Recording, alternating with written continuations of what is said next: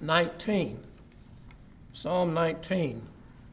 First 11 verses of this psalm will be our text tonight. As we were talking about in the adult class this morning, there can be a vast difference between knowing things about God and actually knowing God. Even we as Christians sometimes wonder, is this providence or circumstance?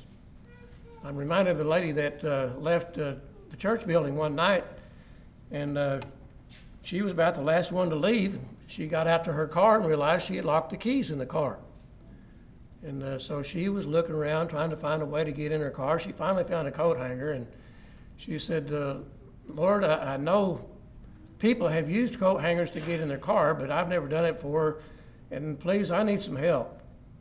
Well, she was working with her car trying to get the doors unlocked and wasn't having any luck, and just a few minutes a young man drove up, and he stopped and he said, ma'am, do you need some help? And she said, well, yes, I've locked my keys in my car and I can't get in. And he said, oh, I can get in just a few seconds.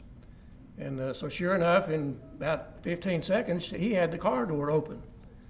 And she said, oh, I sure do. Thank you, Sonny. And he said, well, that's all right. He said, I was looking for a way to be a good Samaritan. He said, I just got out of prison and I'm trying to make up for it. And she said, what were you in prison for? And he said, stealing cars. She said, God, thank you. You sent me a professional. So we don't really know whether that was a providence of God or just happened to happen. But I want us to look at the first 11 verses of Psalm 19 tonight. This is one of the more familiar of the Psalms. It describes for us the glory of God.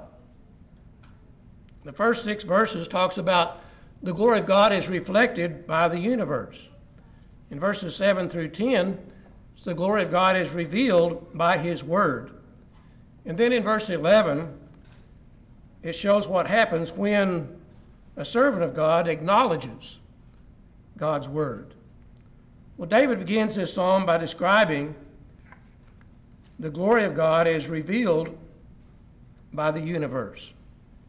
Psalm 19, verse 1 says, the heavens declare the glory of God, and the firmament shows His handiwork. How can anyone go outside and look up into the sky, either in the daytime or at night, and not realize that there must be a God? There must be a Creator. David wrote in Psalm 8, verses 3 and 4, when I consider your heavens, the work of your fingers, the moon and the stars which you have ordained, what is man that you are mindful of him, and the Son of Man that you visit him? When we take time to stare into the sky, to contemplate the vastness of this universe, how insignificant we feel, just one individual staring at all of these things that God has made. As mere men, if you look at all the vastness of the universe around us, how long would you think that it would take to make all of that? The sun, the moon, the stars, the clouds, all of the things that we see around us. How long would it take to make that? And then to make everything work together in working together in unity the way it does. We can't imagine anything like that, and yet all God had to do was speak, and it happened. Psalm 33 and verse 6 says, by the word of the Lord the heavens were made, and all the host of them by the breath of His mouth. All God had to do was to speak, and there it was. Please hold your place there in Psalm 19 and turn to Isaiah chapter 40. Isaiah chapter 40. Notice with me verses 22 through 26. Notice what Isaiah says about God. It is He who sits above the circle of the earth, and its inhabitants are like grasshoppers, who stretches out the heavens like a curtain and spreads them out like a tent to dwell in. He brings the princes to nothing. He makes the judges of the earth useless. Scarcely shall they be planted, scarcely shall they be sown, scarcely shall their stock take root in the earth, when he will also blow on them, and they will wither. And the whirlwind will take them away like stubble. To whom then will you liken me, or to whom shall I be equal, says the Holy One? Lift up your eyes on high and see who has created these things, who brings out their host by number. He calls them all by name. By the greatness of his might and the strength of his power, not one is missing. Throughout all the centuries, man has tried to count the stars. Sometimes he thinks he's gotten to the sum of it. And it's not long until he learns there are more. And even still today, we're finding that there are still galaxies that we have not yet discovered. But although there are billions and billions and billions of stars, God calls them all by name. Isaiah 40 in verse 26. Isaiah tells us that by the greatness of God's might and the strength of his power, not one is missing. God knows every one of them. He calls them all by name. Can you look at the sky without recognizing God's handiwork? Paul writes in Romans 1 and verse 20, "For since the creation of the world, his invisible attributes are clearly seen, being understood by the things that are made, even his eternal purpose and Godhead, so that they are without excuse." Who could possibly think that all this happened accidentally? As David said in our text, the firmament shows his handiwork. Turn back to Genesis chapter 1 and see some of the things that are said about God's handiwork. Genesis chapter 1, verses 6 through 8. Then God said, "Let there be a firmament in the midst of the waters, and let it divide the waters from the waters." Thus God made the firmament and divided the waters which were under the firmament from the waters which were above the firmament. And it was so. And God called the firmament heaven.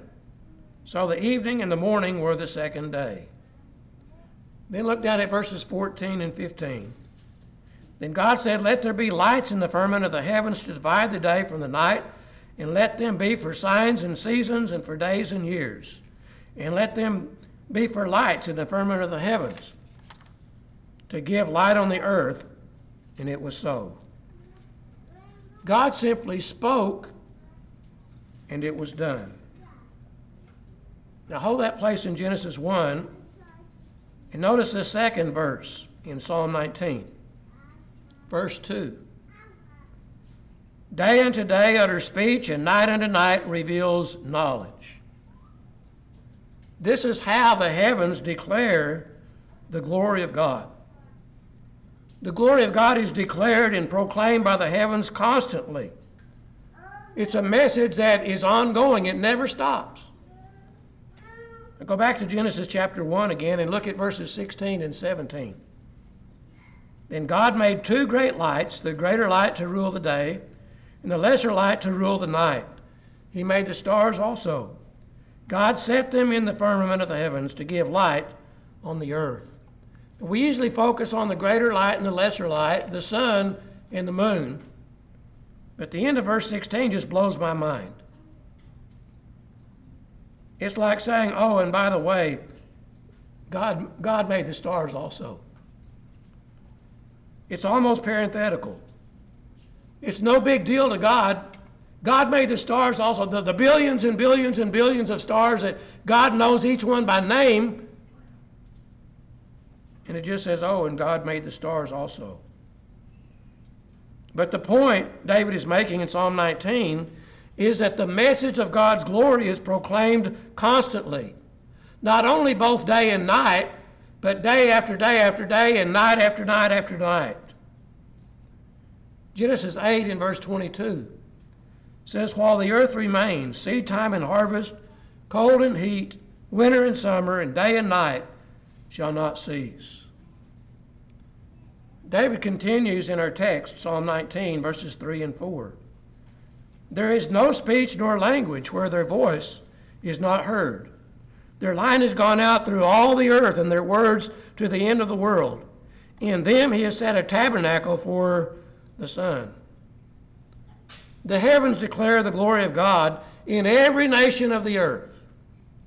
There are no language barriers. The message is revealed to every nation under heaven, regardless of their languages. No one should ever miss this declaration of the glory of God. Again, Romans 1 and verse 20, they're without excuse. Later on in that letter to the Romans, Paul quotes from Psalm 19 and verse 4, relating that verse to how the gospel had been preached throughout all the world. Romans 10 and verse 18, he said, "But I say, have they not heard? Yes, indeed, their sound has gone out to all the earth, and their words to the end of the world." But at the end of verse 4 of our text, Psalm 19, David says, "In them he has set a tabernacle for the sun." The word translated tabernacle means a tent or a home, a dwelling, or a habitation. Solomon wrote in Ecclesiastes 1 and verse 5, "The sun also rises and the sun goes down, and hastens to the place where it arose." We watch the sun as it comes up, goes down in the west. The next morning it comes up again in the east, and it goes down in the west. Every day is like that. In verse 5 of our text, he says, "Which is like a bridegroom coming out of a chamber and rejoices like a strong man to run its race." David is describing something beautiful, something magnificent. Some of the most beautiful things that we see on this earth come from the sunrise and the sunset. How many pictures are made from the rising of the sun and the going down of the sun? Such beautiful things. Often the Bible talks about how beautiful a bride is to her husband, or the bridegroom is to his bride. And that's what David is trying to get across to us, the beauties of it. In verse 6, he says, "Its rising is from one end of heaven and its circuit to the other end, and there is nothing hidden from its heat." Again, it emphasizes the fact that the glory of God is seen all over the world.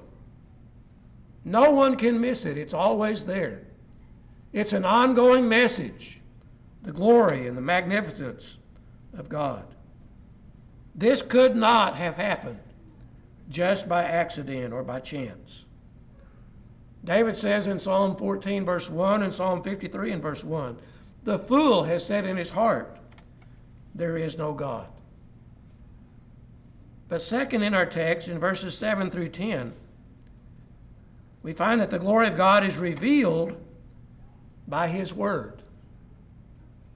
Verse 7 says, "The law of the Lord is perfect, converting the soul. The testimony of the Lord is sure, making wise the simple." Do we understand how important and how valuable the Word of God is? It's always been that way. It always will be that way. After God gave His law to the Israelites through Moses, Moses said in Deuteronomy 6, verses 6 through 9, "And these words which I command you today shall be in your heart. You shall teach them diligently to your children, and shall talk of them when you sit in your house, when you walk by the way, when you lie down, when you rise up. You shall bind them as a sign on your hand, and they shall be as frontlets between your eyes. You shall write them on the doorpost of your house and on your gates." It's obvious that God wants His people to know and to meditate upon His Word. Moses was a great leader of the Israelites out of bondage, leading them through the wilderness for 40 years. Can you imagine being selected as the one who would replace Moses? In Joshua chapter 1, God told Joshua that Moses was dead and that Joshua would be the one who would lead them to the promised land. God told Joshua to be strong and courageous, to observe all of the law that was given to Moses, to not turn from it to the right hand or to the left, so that he would prosper wherever he went. And then in Joshua 1 and verse 8, he said, "This book of the law shall not depart from your mouth, but you shall meditate in it day and night, that you may observe to do according to all that is written in it. For then you will make your way prosperous, and then you will have good success." We do not need a summary of God's Word. We don't need an abridged portion of God's Word. We need it all. Partial truth is not the truth. Job said in Job 23 and verse 12, "I have not departed from the commandment of his lips. I have treasured the words of his mouth more than my necessary food." How important is the Word of God to us? Again, hold Psalm 19, but turn to Psalm 119. Psalm 119. I want to notice a few verses out of that chapter at this time. Psalm 119, verse 72. David says, "The law of your mouth is better to me than thousands of coins of gold and silver." In verse 105, "Your word is a lamp to my feet and a light to my path." Verse 127, "Therefore I love your commandments more than gold, yes, than fine gold." And then 130, "The entrance of your word gives light. It gives understanding to the simple." We see how important the Word of God was to David. But in this middle section of Psalm 19, David gives us several synonyms that describe to us the Word of God. In verse 7, he says, "The law of the Lord is perfect." God's law is perfect. David said in Psalm 18 in verse 30, "As for God, his way is perfect. The word of the Lord is proven. He is a shield to all who trust in him." One of the ways in which it is perfect is in converting the soul. David put it this way in Psalm 23 in verse 3, "He restores my soul. He leads me in the paths of righteousness for his name's sake." David's soul needed to be restored. And ours do too, because we've all sinned and fall short of the glory of God. Romans 3 and verse 23. Peter says in Acts 3 and verse 19, "Repent therefore and be converted, that your sins may be blotted out." God's law is able to convert us. In Psalm 119 and verse 9, David asks a question and then gives a short answer. He asks, "How can a young man cleanse his way?" "By taking heed according to your word." The only way that we can know how to cleanse our souls is through the Word of God. James 1 and verse 21 says, "Therefore lay aside all filthiness and overflow of wickedness, and receive with meekness the implanted word, which is able to save your souls." God's word is able to save us. No other word can. Romans 1 and verse 16, Paul says, "I'm not ashamed of the gospel of Christ, for it is the power of God to salvation for everyone who believes, for the Jew first and also for the Greek." What is God's power to save?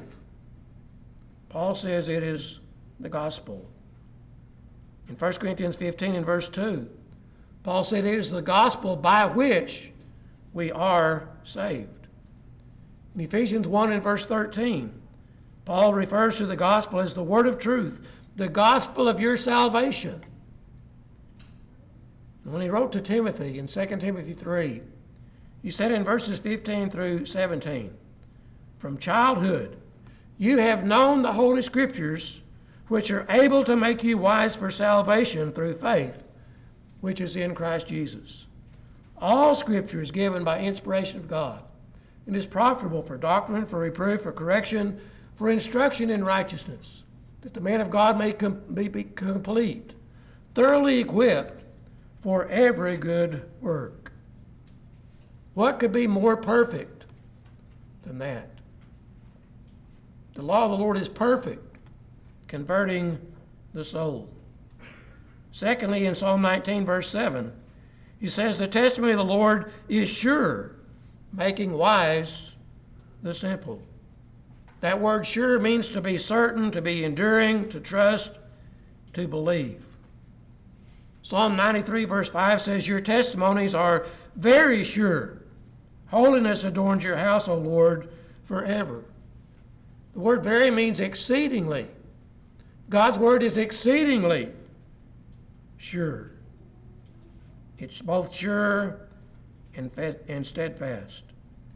Hebrews 6, verses 18 and 19, we're told that it's impossible for God to lie. The writer goes on to say, this hope we have as an anchor of the soul, both sure and steadfast, and which enters the presence behind the veil. God's word is reliable. It brings wisdom to every person who's willing to be taught. In Matthew 11, verse 25, Jesus prayed, I thank you, Father, Lord of heaven and earth, that you have hidden these things from the wise and prudent and have revealed them to babes. Again, as we've already noted, David said in Psalm 119, verse 130, the entrance of your words gives light. It gives understanding to the simple. You don't have to be super intelligent to understand God's word. You don't have to be truly smart to understand how God says we can be saved. In 2 Timothy 3 and verse 15, as we noted, Paul says, the Holy Scriptures are able to make us wise for salvation. So God's word is perfect. It is sure.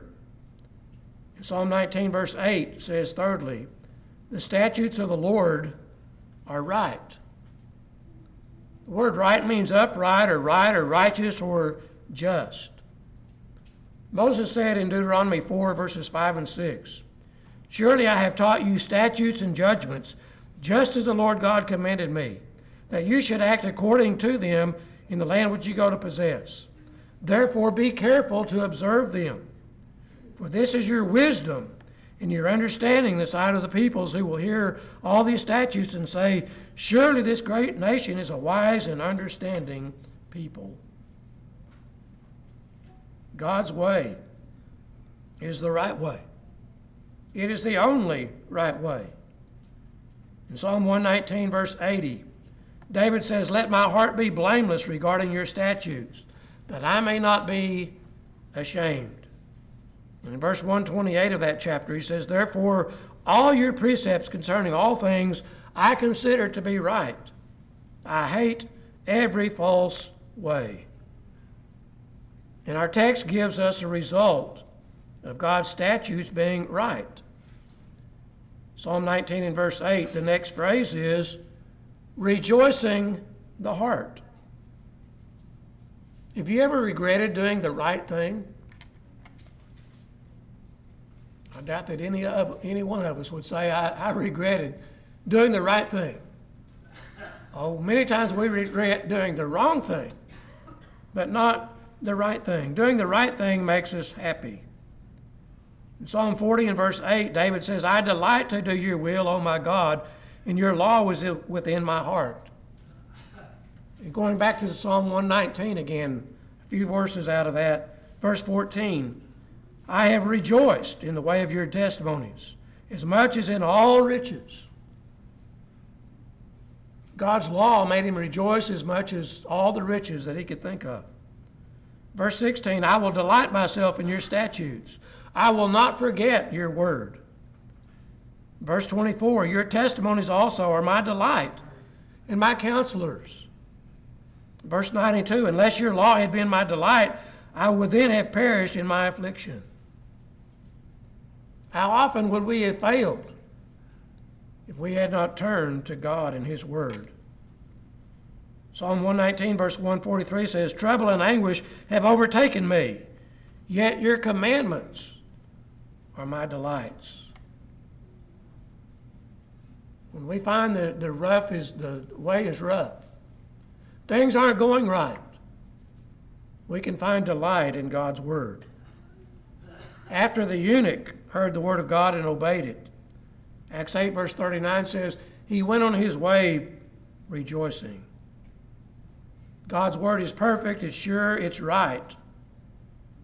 And fourthly, in verse 8 of Psalm 19, it says, "The commandment of the Lord is pure, enlightening the eyes." There are no impurities in God's word. David says in Psalm 12 and verse 6, "The words of the Lord are pure words, like silver tried in a furnace of fire, purified 7 times. God's word has no impurities in it. He tells no lies. It never has to be updated. Proverbs 30 and verse 5 says, "Every word of God is pure. He is a shield to those who put their trust in him." And Paul tells us in Romans 7 and verse 12, "Therefore the law is holy, and the commandment holy and just and good." So what does that do for the person who obeys God's commands? When we obey God's commands, we become holy and just and good. Why does that happen?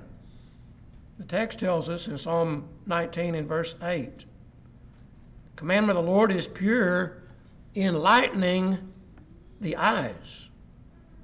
You see, God's word removes darkness. It removes doubt. It removes things that are not good.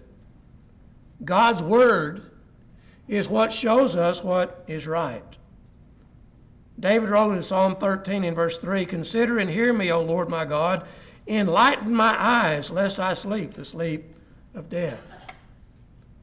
We've already noted Psalm 119, verse 105, "Your word is a lamp to my feet and a light to my path." How do we know what God wants us to do? His word tells us. Proverbs 6, verse 23 says, "For the commandment is a lamp, and the law a light. Reproofs of instruction are the way of life." So God's word is perfect. It's sure, it's right, it's pure. And then verse 9 says, "The fear of the Lord is clean, enduring forever." Many Bible scholars say the fear of the Lord is a synonym for the word of the Lord, because the word of the Lord causes the hearers to respect God. But that word "clean" refers to the absence of defilement or imperfection. And we've already noted through several passages how pure and undefiled the word of God is. And it couldn't be anything else, because God is holy and just and good. And God's word will always be that way. God's word never needs to be updated. 1 Peter 1 and verse 25 says, "But the word of the Lord endures forever. Now this is the word which by the gospel was preached to you." Those who fear the Lord, who respect the Lord, will also be clean. That's the effect that God's word has on the obedient. David says in Psalm 34, verses 13 and 14, "Keep your tongue from evil and your lips from speaking deceit. Depart from evil and do good. Seek peace and pursue it." The fear of the Lord refers to a wholesome respect and reverence. 1 Samuel 12 and verse 24 says, "Only fear the Lord and serve him in truth with all your heart, for consider what great things he has done for you." Psalm 115 and verse 13 says, "He will bless those who fear the Lord, both small and great." Psalm 111 verse 10 says, "The fear of the Lord is the beginning of wisdom. A good understanding have all those who do his commandments. His praise endures forever." And Psalm 112 and verse 6 says, "Surely he will never be shaken. The righteous will be in everlasting remembrance." So God's word is perfect, it's sure, it's right, it's pure. It makes us clean. And then verse 9 of Psalm 19 says, the judgments of the Lord are true and righteous altogether. In Psalm 119, verse 62, David says, at midnight I will rise to give thanks to you because of your righteous judgments. Verse 106 of Psalm 119 says, I have sworn and confirmed that I will keep your righteous commandments. Verses 137 and 138 of that chapter says, righteous are you, O Lord, and upright are your judgments. Your testimonies which you have commanded are righteous and very faithful. Then verse 142 of that chapter, your righteousness is an everlasting righteousness, and your law is truth. And then verse 160 says, the entirety of your word is truth, and every one of your righteous judgments endures forever. So how do we feel about God's word? How important are his commands to us? David tells us how he felt in verse 10 of our text. More to be desired are they than gold, yes, than much fine gold. Sweeter also than honey and the honeycomb. He didn't stop there. He said in Psalm 119, verse 72, the law of your mouth is better to me than thousands of coins of gold and silver. In Psalm 119, verse 127, he says, therefore, I love your commandments more than gold, yes, than fine gold. And Solomon said in Proverbs 16 and verse 16, how much better to get wisdom than gold, and to get understanding is to be chosen rather than silver. You see, there is nothing more valuable than God's word. Psalm 119, verse 103 says, how sweet are your words to my taste, sweeter than honey to my mouth. And Solomon says in Proverbs 24, verses 13 and 14, my son, eat honey because it is good, and the honeycomb which is sweet to your taste. So shall the knowledge of wisdom be to your soul. If you have found it, there is prospect, and your hope will not be cut off. Since we can see God in nature, since God's will is revealed to us in his word, God's word should be acknowledged by each one of us. Verse 11 of our text says, moreover, by them your servant is warned, and in keeping them there is great reward. God warns us of what will happen if we don't acknowledge him and his word. There's great reward when we obey him. Psalm 119, verse 11, David says, your word have I hidden in my heart, that I might not sin against you. God's word doesn't do us any good if we don't obey it. Revelation 22 and verse 14 says, blessed are those who do his commandments, that they may have right to the tree of life and may enter through the gates into the city. Only those who obey God's commands have the right to the tree of life. So James says in James 1 and verse 22, but be doers of the word and not hearers only, deceiving yourselves. Hebrews chapter 5, verses 8 and 9, the writer says concerning Jesus, though he were a son, yet he learned obedience by the things which he suffered. And having been perfected, he became the author of eternal salvation to all those who obey him. I realize that just about every one of us here tonight is a Christian. We've already obeyed the gospel of Christ. We're seeking to obey all of God's commands. It may be that some feel weak tonight. It may be that some feel guilt tonight. And I want to ask for forgiveness. If you have a need, we can help you with that need. We encourage you to come now while we stand in as we sing.